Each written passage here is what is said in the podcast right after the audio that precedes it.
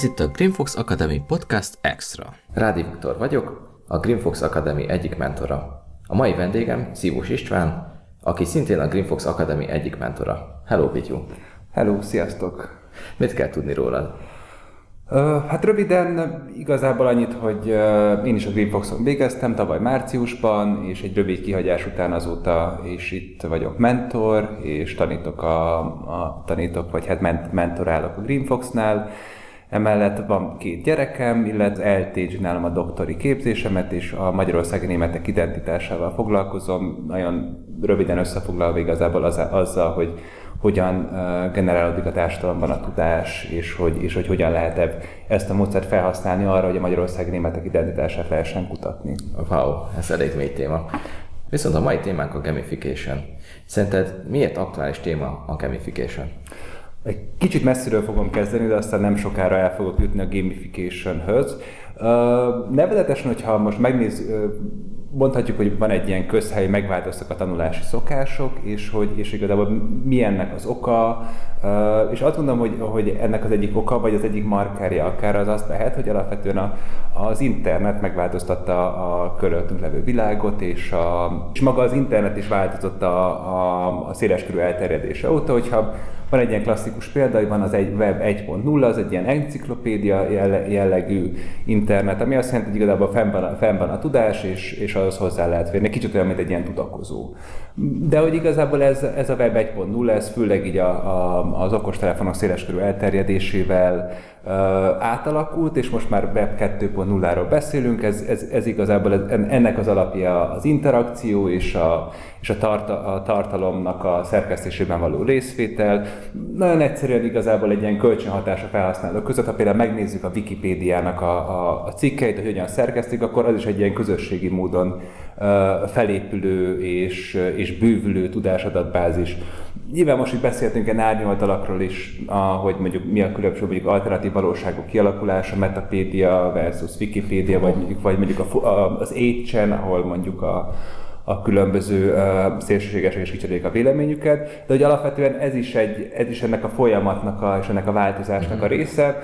Ha, ha ilyen egy szóval kéne ezt jellemeznem, akkor azt mondanám, hogy ez egy ilyen remix kultúra, ez nagyjából annyi, hogy átvenni régi elemeket, elegyinteni valami újjal, aztán erre reagálni, terjeszteni, újra remixelni, és kicsit így, így az egész ilyen internet és az interneten való kommunikáció az önkifejezés eszközévé vált. Aha, szóval ez a Web 2.0, ez már így egész régóta jelen van az életünkben, mm-hmm. szóval hogy, Körülbelül mióta van jelen ez a Web 2.0? Hogy őszinte legyek, én, én ilyen pontos, uh, uh, pontos dátumot nem tudnék megmondani. Én, én azt mondanám, hogy az én életemben nagyjából akkor jelent meg, amikor, amikor majd csatlakoztam a VIF-hez, később VIF-hez. És, és, és, régi szép idők. Igen, a régi szép idők, és, és, és, és igazából akkor ott nem tudom, az ember az üzenőfalon egymásnak üzengetett, meg neveket állított be, meg, meg bár be kell valam, nem is kicsit így összefolyik a Facebook használatával, de hogy, de hogy igazából ott tényleg az emberek interaktálni tudtak, tudtak egymással, híreket terjeszteni, reagálni egymásnak az állapotaira. És uh, igazából, hogyha most tovább viszem ezt a gondolatot, hogy akkor az volt a kiinduló pont, hogy miért változ, hogy hogyan, hogyan változtak meg a tanulási szokások. Igazából én azt gondolom, hogy, hogy uh, hogy alapvetően az, hogy, a, hogy az internet megnyitotta a, a kapukat egy ilyen korlátlan uh, tudás mennyiséghez, illetve tudás adatbázishoz, ez alapvetően megváltoztatta adott, adott esetben ez a felülről lefelé, lefele áramló tudásátadáshoz való, való viszonyt, kevésbé, kevés értéke van már mondjuk a tekintének, és sokkal inkább így egy ilyen, egy ilyen demokratikusabb tanulási környezet az, az, ami, az, ami talán a mai generáció, mai fiatal generáció számára ideális lenne, és hogy igazából, hiszen nem elég már az, hogy mondjuk én, én történelem német tanárként végeztem, és akkor ebből tudok példákat hozni, hogy nem elég az, hogy mondjuk egy történelem tanár megmondja, hogy nem tudom, név, évszám, esemény, tehát ebben az évben mi történt, sokkal inkább arra kéne fókuszálnia, hogy mondjuk a a, a, a hatalmas információ mennyiség és adott esetben egymásnak ellentmondó információk között uh, uh, hogyan tudnak szelektálni, csoport, csoportosítani, értelmezni, és adott esetben ezt tovább gondolni, másokkal, másokkal meg, megosztani. És tulajdonképpen ez, ez, egy, ez egy olyan fajta, hát ez, ez, ez újra definiálja kicsit a tanárszerepeket, és újra definiálja a, a diák szerepeket is. És, és azt gondolom, hogy a gamification, amiről még nem volt még szó, de igazából ennek egy ilyen jó eszköze lehet, hogy, hogy alkalmazkodjon az új kommunikációs és, és mondjuk tanulási viszonyokhoz. E, igen, szóval mondhatni mondjuk a mostani mm, tanulási keretek azok nem feltétlenül annyira rugalmasak, mint mondjuk, uh-huh. mondjuk lehetnének, és így a gamification ez nagyon sokat segíthetne akár benne. Szóval most így mondjuk ezt a gamification nevet, meg tudnád el fogalmazni, mi ez a gamification, mi ennek a fogalma? Mm, hát én azt mondom, hogy a kicsit egy ilyen negatív definíciót próbálok először hozni, hogy mi nem a gamification. Vagy hogy, vagy hogy nyilván benne van az a szó, hogy game, mint játék, a magyarra fordítjuk eljátékosítás, egy kicsit tovább minden, hogy játszva tanulás de hogy igazából a gamification az, az több, mint egy tisztán egy játék. Egy játéknak az a célja, hogy kikapcsoljon, hogy szórakoztasson. És nyilván a gamification ebben kapcsolódik a játékhoz, viszont azért annál ennél egy sokkal fókuszáltabb célja van, mint, mint, mint hogy csak szórakoztasson, hiszen itt kevésbé, kevésbé a szerencsém múlik, hogyha, hogyha jó kereteket teremtettünk egy ilyen gamification alapuló órának, tananyagnak, vagy foglalkozásnak. Sokkal inkább az a célja, hogy, hogy az adott kereteken belül a képességek, lehetőségek és erőforrások racionális felhasználásával előrébb, előrébb jussanak az emberek. Maga a gamification igazából a, egy fél mondatban kéne összefoglalom, nagyjából annyi, hogy játékok elemeit felhasználva bizonyos oktatási céloknak az elérése. És én, én egy kicsit ezt bővíteném ezt, hogy én azt gondolom, hogy minden olyan folyamat gamification, amely játékos elemeket emel be az oktatásba, és a, a diákokat és a tanárokat ezáltal új szerepbe helyezi, adott esetben csökkenti az elvárásokból, vagy, vagy adott esetben a klasszikus ilyen tanárdiák szembenállásból fakadó feszültségeket, és alapvetően a tanárról, a tanárközpontúságról, a diákra, a tanulóra, a hallgatóra helyezi a hangsúlyt, és alapvetően így, így a két fél, akik eddig igazából egy szemben álló felek voltak, akik sokkal inkább tudnak kooperálni egymással, a diákok aktívabban részt vesznek benne, és, és, és, igazából, és, és igazából sarkalja a diákot az egymás közötti interakcióra is. Wow.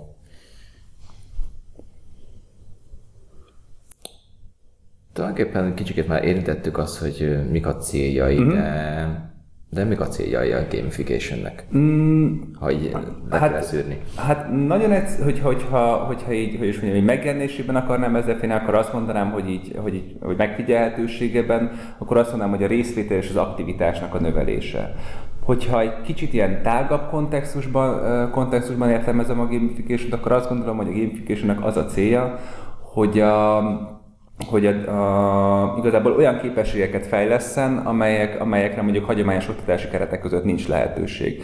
Gondolok, gondolok itt, itt mondjuk a kooperációra, a, a probléma megoldó képességre, a problémáknak az analizálására, célok kitűzésére, a adott esetben nagyobb önállóságra való ö, ö, sarkalás, hiszen, hiszen, hiszen egy ilyen feladatot igazából adott esetben uh, akár egy time managementet is, uh, time management képességeket is el, elvár, hiszen nincs arra lehetőség, hogy minden egyes, nem, uh, minden egyes szenáriót végigjátszunk, vagy végig toljanak egy ilyen, egy ilyen foglalkozás alkalmával, vagy egy ilyen képzés alkalmával, inkább csak inkább csak egy, egy helyes, vagy, vagy ki kell választani a lehetséges döntések közül egy, egy jó döntés, és azt végigvinni. Uh-huh. Szerinted mennyire hatékony ez a tanulási forma. Hatékonyabb így a standardnél, vagy, vagy nem, vagy más, vagy ezt így össze lehet hasonlítani egyáltalán, ami az eddigi folyamathoz, vagy az ilyen almakörte, vagy azért ilyen alma csak nagyobb alma, vagy kisebb alma? Hát nehéz, nehéz, nehéz így a gyümölcsökkel összehasonlítani, bár, bár tetsz, én, én azt mondanám, hogy, hogy különböző típusú almákról beszélünk. Az egyik kicsit édesebb, a másik kicsit savanyúbb, ki ezt szereti, ki azt szereti.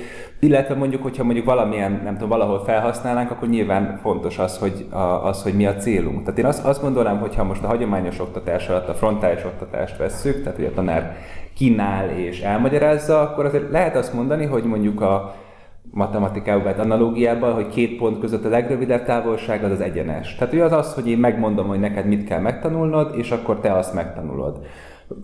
és akkor igazából eljutottunk ahhoz a pontig, hogy tényleg ez, ez, ez a megfelelő elvárás, ebben készítjük-e fel a diákokat a munkaerőpiacra, vagy az életben való érvényesülésre, hogyha megmondjuk nekik pontosan, hogy mit tanuljanak meg. És azt gondolom, hogy, hogy ez a kett, ez a, ennek a kettőnek adott esetben azért valamilyen szinten um, együtt kell jelen lenniük. Hiszen, hiszen, hiszen fontos az, hogy, az, hogy bizonyos dolgokat tanár, tanár mint fontos, és megtanulónak kijelöljön, uh-huh. de, de hogy közben igazából az ilyen, nem tudom, 21. századi, meg nat, natos ilyen buzzword, hogy kompetencia, kompetenciái nem fejlődnek. Tehát, hogy mind a kettőre szükség van, valamilyen szintű tudásra is, hiszen nem lehet mindenre minden egyes alkalommal ráguglizni, ha bár ott van az információ, de egyrészt tudnom kell azt is, hogy mit keresek, hogyan keresek, de másfelől pedig szükség van olyan képességekre, amely, amelyeket eh, ilyen hagyományos oktatási keretek között nem lehet elsajátítani. Valóban. Ha mondjuk szeretnék egy ilyen gamification bevezetni, akár frontális oktatásba, akár mondjuk egy for-profit akadémi, akadémiába, akkor azt így hogyan lenne, mi lenne a módja neki, vagy igen, hogyan kellene ezt megtervezni? Mm, azt gondolom, hogy, hogy ez egy ilyen sokrétű tervezési folyamat, de hogy az biztos, hogy, hogy ha most visszatérünk meg a hagyományos oktatáshoz, hogy ez, ez sokkal több energiát igényel egy ilyen órát, vagy egy ilyen, ilyen képzést megtervezni, hiszen ahhoz mondjuk elég egy-két könyvet elolvasni és elmondani, hogy akkor ezt kell megtanulni. Ehhez, ehhez igazából a tanárnak alapvetően, alapvetően tehát mint említettem, többet kell többet, többet kell készülnie és terveznie, de hogy igazából ebben is például Bizonyos esetben, hogyha a diákjainkat vagy a hallgatóinkat nagyobb önállóságra sarkaljuk, akkor azt is lehet mondani, hogy figyeljetek, ez a probléma, ezt szeretném megtanítani, mondjuk bele őket ebbe a tanulási folyamatba, hogy szerintük ez hogyan lehet. Tehát valamilyen kicsit egy ilyen önreflexió, a saját tanulási képesség, a saját érdeklődés saját érdeklődésükre, illetve, illetve azt gondolom, hogy egy hatalmas nagy potenciál van, hiszen azért valamilyen szinten abban, a, abban a, mondjuk a, a most a diákokról beszélünk, vagy középiskolás diákokról, én őket tanítottam, akkor ők a legkompetensebbek, hogy így őket mi érdekli, ők hogyan tudnak a legjobban, legjobban tanulni. És hogy igazából ezáltal már el, elindul egy kommunikáció, és hogy erre lehet valamit, lehet valamit építeni. Igazából nyilván egy ilyennél mondjuk egy ilyen, egy létre kell hozni megfelelő szabályrendszert, vagy keretrendszert, amin belül egy ilyen gamification alapuló foglalkozás, vagy applikáció az, az működik, és, és, és igazából ami nagyon fontos az, az, hogy ki kell jelölni azt, hogy jó, de mit akarok ebben elérni. Tehát az, az, hogy, az, hogy nem csak adott esetben egy tudásátadás, hogy igen, mérhető tudás, hogy ezt megtanulták, hanem hogy mi a, a, a, az elsajátított mondjuk lexikális tudás, tudás mellett milyen egyéb céljai vannak ennek az órának, milyen kompetenciáik fejlődnek. És hogy és, és hogy adott esetben akkor nagyon fontos az, hogy a játékon belül, illetve a játék után a feedback lehetősége, illetve ahhoz, hogy például nagyon jól lehet növelni a diákoknak a motivációját azzal, hogyha mondjuk egymással összehasonlítható eredményeket tudnak elérni. Tehát egyfajta ilyen ranglista, pontozás, hogy ez is igazából egy ilyen folyamatos ilyen feedback adás, hogy, hogy, hogy te most itt tartasz. Uh-huh. Um most egy kicsikét evezünk egy, ugye most ilyen elég ilyen tanár-diákos dolog mm-hmm. szituációval voltunk, de ezt a gamification-t ezt így appokra is használjuk, vagy egyéb mm-hmm. ilyen oktatási módszertan, vagy egy, egy, egyáltalán ilyen appoknak a, hogy is mondjam, hűségét mm-hmm. megerősítve. Egy appnél mit kellene mondjuk így figyelembe venni? Vagy erre van-e valami jó könyv, vagy, vagy bármi? Hát igazából ennek már azért elég széles az irodalma. Én, én, én azt gondolom, hogy ha az ember beírja hogy gamification, akkor elég sok, és még PDF, akkor elég, elég, elég sok ebben foglalkozó tudományos és egyéb cikk jön ki. Tehát, hogy ha az ember utána akar olvasni ennek, akkor elég könnyen utána tud. Én azt gondolom, hogy az app tervezésnél is nagy, nagyjából hasonló dolgokra kell figyelni. Tehát azt gondolom, hogy, alap, hogy legyen egy ilyen uh, ugye jó keretrendszer, egy szabályrendszer, amelyben a diákok önállóan tudnak haladni, önállóan döntéseket tudnak hozni, és azok a döntések, ha mondjuk Sid Meierhez visszanyúlok, hogy akkor ő azt mondja, hogy egy jó játék az egy, az egy ilyen az érdekes döntéseknek a folyamata. Az érdekes döntések az nagyjából azt, hogy lehetnek jó, jobb, rossz, rosszabb döntések. És hogy igazából enne egy ilyen app tervezésnél fontos az, hogy akkor egy megfelelően ilyen motiváló keretrendszert hozzunk létre, adott esetben design, akkor, akkor a saját haladásnak a trekkelhetősége nagyon fontos, a másokkal való összehasonlíthatóság, és, és, és igazából, ha tanítani akarunk, akkor nagyon fontos, hogy kilépjünk ebből az ilyen uh, online munkafizet uh, szerelő, tehát, tehát hogy úgy, úgy adunk át tudást a, a diákoknak, hogy azért alapvetően, alapvetően igazából szövegszerű, ABCD válasz, kitöltős, behúzogatós, összepárosítós, hát valamilyen újfajta módokon kell, valami, valami újdonság, ami felkelti a diákoknak a figyelmét, és igazából fenn is tartja. Igazából az, az, azt gondolom, hogy valami olyas valamit, amivel mi is szívesen foglalkoznánk, mi is szívesen kapcsolódnánk ki, miközben megszerezzük a, megszerezzük a tudást és uh, igazából emellett pedig azt is gondolom, hogy attól függ, hogy milyen a játéknak a dizájna, de hogy mondjuk fontos az, hogy egymással lehessen versengeni, kooperálni, kommunikálni, kommentelni, reagálni a másikra. Hm. Szóval ez tulajdonképpen erősíti a kommunikációt. Uh-huh. Um, Tudsz-e híresebb példákat mondani gamificationre? Uh-huh. Uh, igen, igazából volt uh, elég régen, hát talán ilyen tíz éve a Spore nevezeti játék, amely mondjuk az evolúciót uh, uh, evolúciót modellezte, ez még egy, egyébként ez, ez, ez, ez kifejezetten egy ilyen gamification, vagy ilyen serious game kategóriába tartozik, de amivel mondjuk én egy kicsit többet foglalkoztam, az a Civilization nevű stratégiai játék, a már említett Sid Meiertől, illetve a Democracy. A, ha most a Civilization igazából egy ilyen olyan birodalomépítő játék, amelyben, amelyben folyamatosan fejlődik a birodalmad azáltal, hogy technológiákat fejlesztesz ki, és hogy és hogy a, a, szépen lassan az ember, ahogy terjeszkedik, konfliktusba kerül más birodalmakkal, és hát nyilván ez vagy békésen, vagy nem békésen oldja meg. És hogy nyilván ez önmagában így egy játék. Tehát, hogy így, így, így nekem nem kell tudnom semmit az adott rendszerről, mert bevezetnem nem tudom mondjuk a, a teokráciát, vagy, vagy éppen a szocializmus, nekem nem kell tudnom igazából semmit arról, hogy, hogy, mi, hogy sikeres legyek a játékban, mert hogy mert csak megnézem, milyen pluszokat ad. De, hogy, de hogyha ez, ez, ha erre ráhúzunk egy gamification mondjuk keretet, akkor igazából itt már igenis lehet nagyon-nagyon sok, sok történelmi tudást megszerezni, Például mondjuk a, a civilopédiát, amely a, amely a, a, a civilizésnek a wikipédiája, igazából ott mondjuk egyes szócikkeket megkutatni, megnézni, hogy mondjuk mennyire passzolnak a plusz és negatív tényezők ehhez a teóriához, vagy ehhez a találmányhoz, és adott esetben erről mondjuk blogolni, párokba játszani, a döntéseket, mielőtt még valami döntést meghozunk, azt akkor vezetni, az outcome-ot azt, azt monitorozni, és uh, igazából ezáltal mondjuk a diákoknak például olyan tudásaik fejlődnek, mint mondjuk forráskritika, globális folyamatok átlátása, hogy hogyan lesznek lokális konfliktusokból globális konfliktusok, gazdaság és politika viszonya, uh, adott esetben akár, akár mondjuk kooperálni, önkontroll, hogy mondjuk párokban dolgozni és közösen döntéseket hozni. Tehát igazából ez, ez nagyon-nagyon sok olyan készséget fejleszt, amit mondjuk adott esetben, hogyha az ember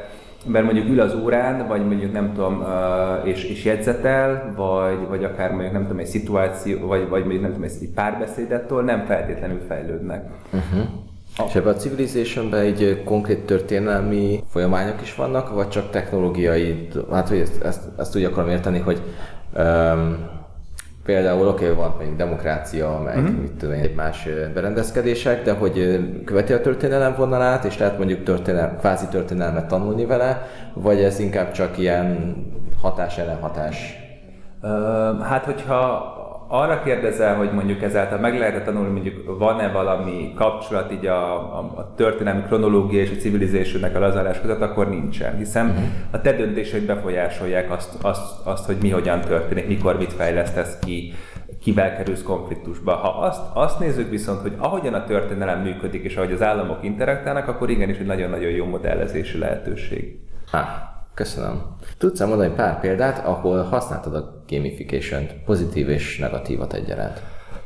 Ö, igen, hát az, ö, próbálok mondjuk négy példát hozok. Az egyik a Democracy nevezetű játék, ez egy, ez egy, ez egy szintén egy, ját, szintén egy számítógépes játék, Igazából röviden te, a, a, a, te egy országnak a miniszterelnökeként kezdesz, és igazából neked az a célod, hogy téged újra megválasszanak.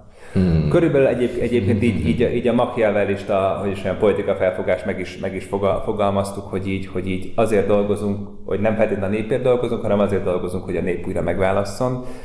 Hát a politika célja a hatalom, a hatalom maga, ez igazából egy nagyon-nagyon jó morálja egy játéknak, hogyha megnézzük mondjuk a jelenlegi politikai folyamatokat, és arra reflektálunk. Igazából ez emellett pedig azt is segít megérteni, hogy ebben elég, elég sok az egész játék az egy ilyen nagy tábla, ahol vannak különböző indikátorok, meg, meg nem tudom, különböző döntési lehetőségek, például mondjuk ilyen adók vannak, és akkor megemelünk egy adót, és akkor nyilván a bevételünk nő, de bizonyos mondjuk társadalmi csoportoknak nem kedvezünk ebben, akik mondjuk utána nem kevésbé, választ, kevésbé szívesen választanak meg. Vagy mondjuk bizonyos adónak a növelésére bizonyos gazdasági folyamatokat is blokkolunk.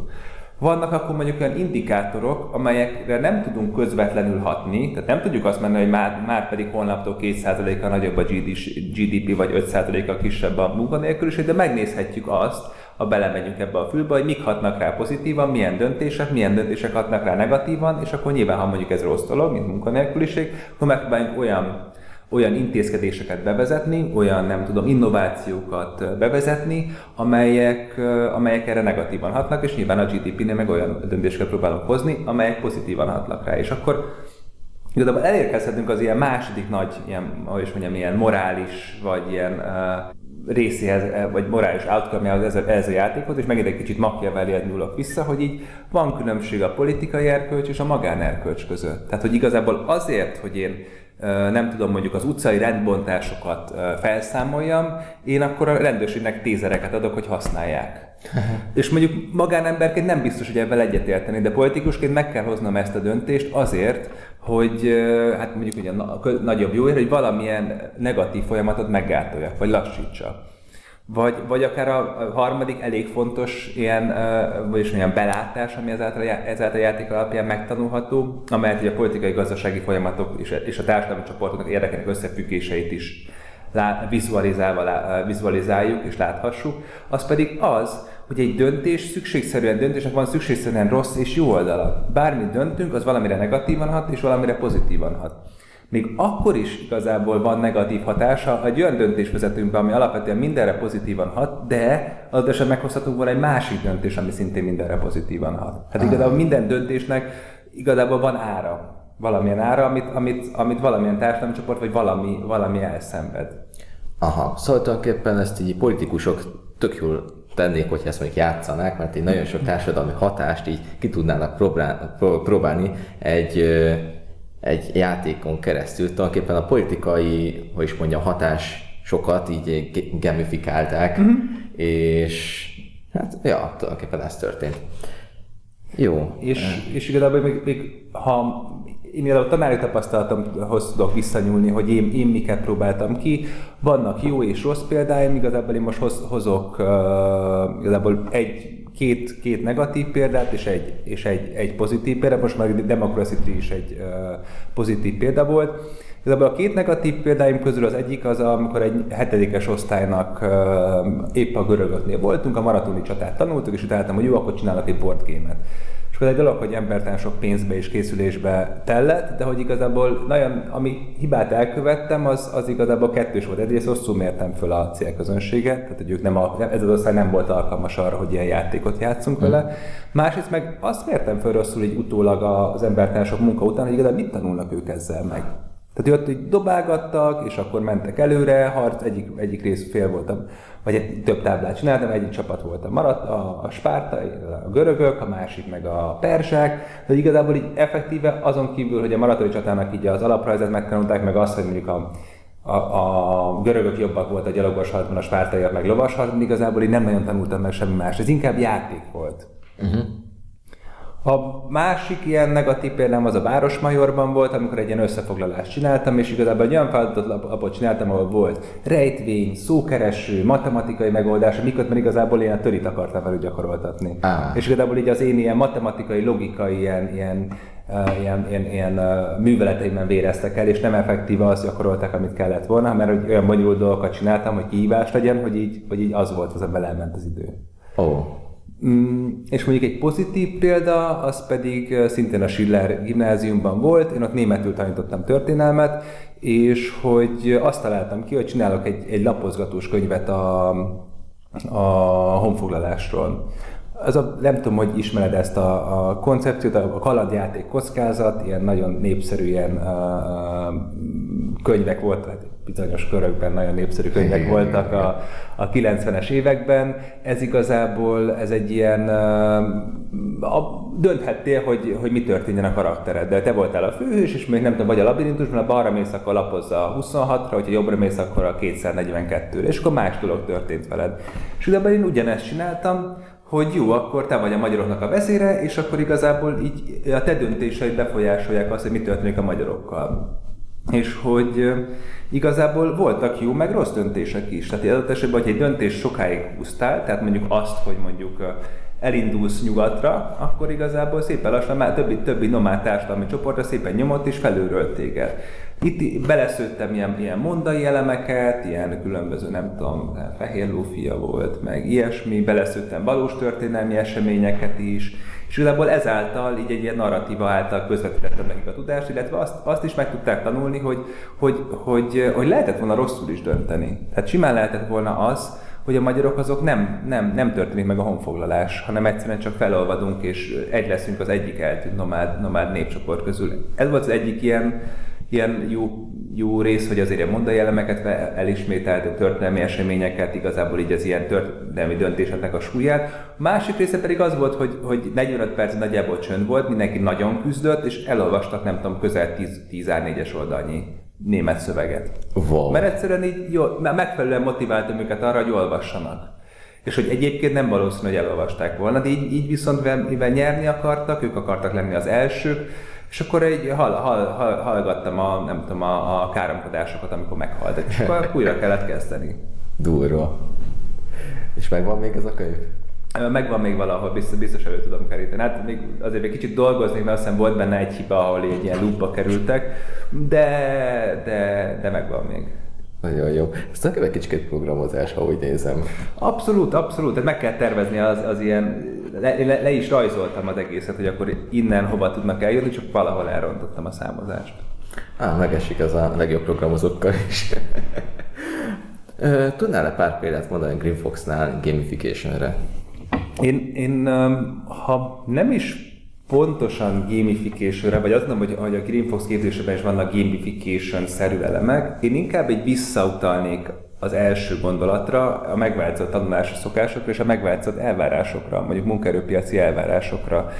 Nevezetesen az, hogy, az, hogy itt igazából a Greenfox-nál a, az, hogy hogyan képezzük a diákokat, az, az, annak az a célja, hogy olyan diákokat képezzük, akik önállóan tudnak dolgozni, haladni, tanulni, az idejüket, az idejüket beosztani, és képesek legyenek segítséget kérni, képesek legyenek, képesek legyenek a kollégáikkal, ugye esetben itt most a többi, többi hallgatóval kommunikálni, együtt megoldásokat kitalálni, és hogy erre megy mondjuk például az is, hogy mondjuk az Agile methodology-t meg, meg, megtanítjuk nekik, meg Scrum-ban dolgozni.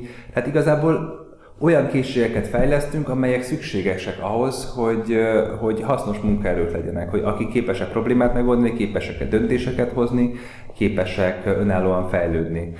És hogy igazából egy oktatási modellünk is ehhez hasonlít, hogy igazából nem az van, hogy oda menjünk és megmondjuk, hogy hé, figyelj, itt ebben a sorban van a kód, és ezt írd oda, hanem hogy igazából inkább rávezetjük őket a megoldásra, hogy hiszen az a tudás, amit úgy szereztél meg, hogy hogy te jöttél rá, és nem megmutatták, a sokkal, sokkal jobban megragad. És igazából a másik része pedig az is, hogy, hogy hogy minden egyes nap épít az előző napra. Tehát azt jelenti, hogy az előző nap megszerzett tudás, vagy az előző héten megszerzett tudás integrás része annak, hogy, hogy sikeresen meg, meg, tud ezt, meg tud az adott napot oldani. És hogy szépen lassan így ezáltal bővül a, bővül a tudások. De mondjuk, ha most konkrétan gamification-t uh, hoznék föl uh, példának, akkor igazából mondjuk ilyen nagyon apróság, mondjuk Kahoot-ban kérünk, kérünk adott esetben, vagy egy Kahoot-ban a tudásukat, és akkor igazából látják, hogy hogy hanyadikok a csoportban, tudnak egymással versenyezni, vagy, vagy én amit nagyon szeretek az az, amikor a diákok elkezdenek ötletelni, na jó, de ezt a feladatot még hogyan lehetne bővíteni, hogyan lehetne másképp megírni, milyen extra dolgokat lehetne berakni. Például mondjuk volt egy diákom, aki ötödik héten megcsináljuk egy ilyen kis ilyen mini uh, játékot, ahol, ahol tudunk, van, van egy tábla, ahol tud, tud mászkálni a hős, kicsit ilyen Dinabraster vagy Bomberman, és akkor rá tud, a szörnyek is mozognak, rá tud menni a szörnyre, le tudja őt ütni, és akkor egy mondta, jó, jó, neki nem tetszik ez a grafika, legyen az, hogyha megnyomom a G gombot, akkor minden grafikát cserélje le. Aztán, hogy újra megnyomom a G gombot, akkor állítsa vissza eredetire. Oh. Tehát, hogy így igazából hogy elkezdtek gondolkozni azon, hogy jelenleg megszerzett tudással még mit lehet megcsinálni, ami, ami nagyon-nagyon jó lenne vagy, vagy igazából amikor mondjuk én nagyon szeretek, amikor elkezdenek egy dizájnolni, hogy jó, nem tudom, ha, ha van az Academy for Moms, és most megnéztem a Bankop Simba feladatot, ahol így mindenki ilyen, igazából így látszott, hogy ilyen a gyerekeinek készíti azt, és ilyen csodálatos Jaj. háttérképek, meg dizájn. Nem volt a feladat része, de nyilván abból is tanulnak, hogyha, hogyha, hogyha elkezdik így, akkor jó, ez egy kicsit még odébb, egy kicsit, egy kicsit sötétebb, átlátszó, nem tudom. Szóval, hogy, hogy így azok a jó feladatok, amik motiválnak arra, hogy, hogy, hogy, hogy, hogy kibővítsd, hogy a saját képedre formáld. És azt gondolom, hogy nagyon sok ilyen lehetőség van a Greenfox-ban, hogy az egyes feladatokat, főleg már később a komplexebb feladatokat, hogy, hogy azokat a saját képedre szab, olyan funkciókat rakjál bele, amik eredetileg nem voltak benne, és lehet, hogy mondjuk nem, nem is tanítottuk, de hogy akkor ő utána megy, hogy akkor megnéz, hogy ezt hogyan lehet megírni, és az abszolút azt, azt, azt szolgálja megint, hogy, hogy hogy olyan, olyan, olyan, olyan emberek kerüljenek innen ki, akik, akik egy, egy, egy más környezetben problémákat meg tudjanak oldani. Jó. Ha szeretnéd itt most így egy ilyen takeaway message megfogalmazni, akkor mi lenne az, amit így magukkal vihetnél most így a hallgatóink? Mm, hát az, amit így hogyha érdekli őket ez a téma, hogy mondjuk ez mondjuk egy, egy magyar oktatási helyzetben hogyan valósulhat meg, akkor javaslom például a Prievara Tibornak a 21. századi tanár című könyvét, egy csodálatos könyv arra, hogy így ő hogyan kísérletezgetett ebben a, a közoktatásban. Ha így, ha így szülőként akarok egy takeaway message mondani, akkor azt gondolom, hogy, hogy, hogy hogyha vannak gyerekeink, és velük, velük szeretnénk, valam, uh, szeretnénk valamiben fejlődni, akkor teremtsük meg azt a környezetet, amelyben ők tudnak, tudnak fejlődni, és olyan kereteket, amelyekben ő szívesen vesz részt az adott játékban, vagy az adott, adott, adott nem tudom, mondjuk tanulásban, slash játékban. Ha így, nem tudom, így gamification iránt érdeklődőként fogalmazom meg a, meg a, a a takeaway message akkor azt gondolom, hogy, hogy, hogy az ember tudatosan, hogyha biztos mindannyian játszunk telefonon, vagy elég sokan szoktunk telefonon játszani, hogy még akár választunk egy olyan játékot, ami, amiben mondjuk fejlődik is a tudásunk, amelyben, amelyben tényleg, tényleg napról napra egy kicsit, kicsit többet tudunk. És, és én azt gondolom, hogy, hogy, hogy mint, mint, mint nem tudom, oktatásra foglalkozó ember pedig azt, azt vinném magammal, hogy, hogy igenis fogalmazunk meg olyan elvárásokat a tanárokkal, az oktatási rendszerrel, a, a, az oktatás anyaggal kapcsolatban, amelyek modernek. Hogy, hogy várjuk el azt, és adott, hogy, hogy, hogy igazából a megváltozott környezet és a megváltozott tanulási szokásokhoz mérten tanuljanak a gyerekek az iskolában. Mert ekkor, le, ekkor van lehetőség arra, hogy, hogy, hogy az iskola sikeres és boldog embereket neveljen ki. Köszönöm szépen! Ha van kérdéseknek, küldjetek el a podcastkukac greenfoxacademy.com-ra. További szép napot! Szép napot!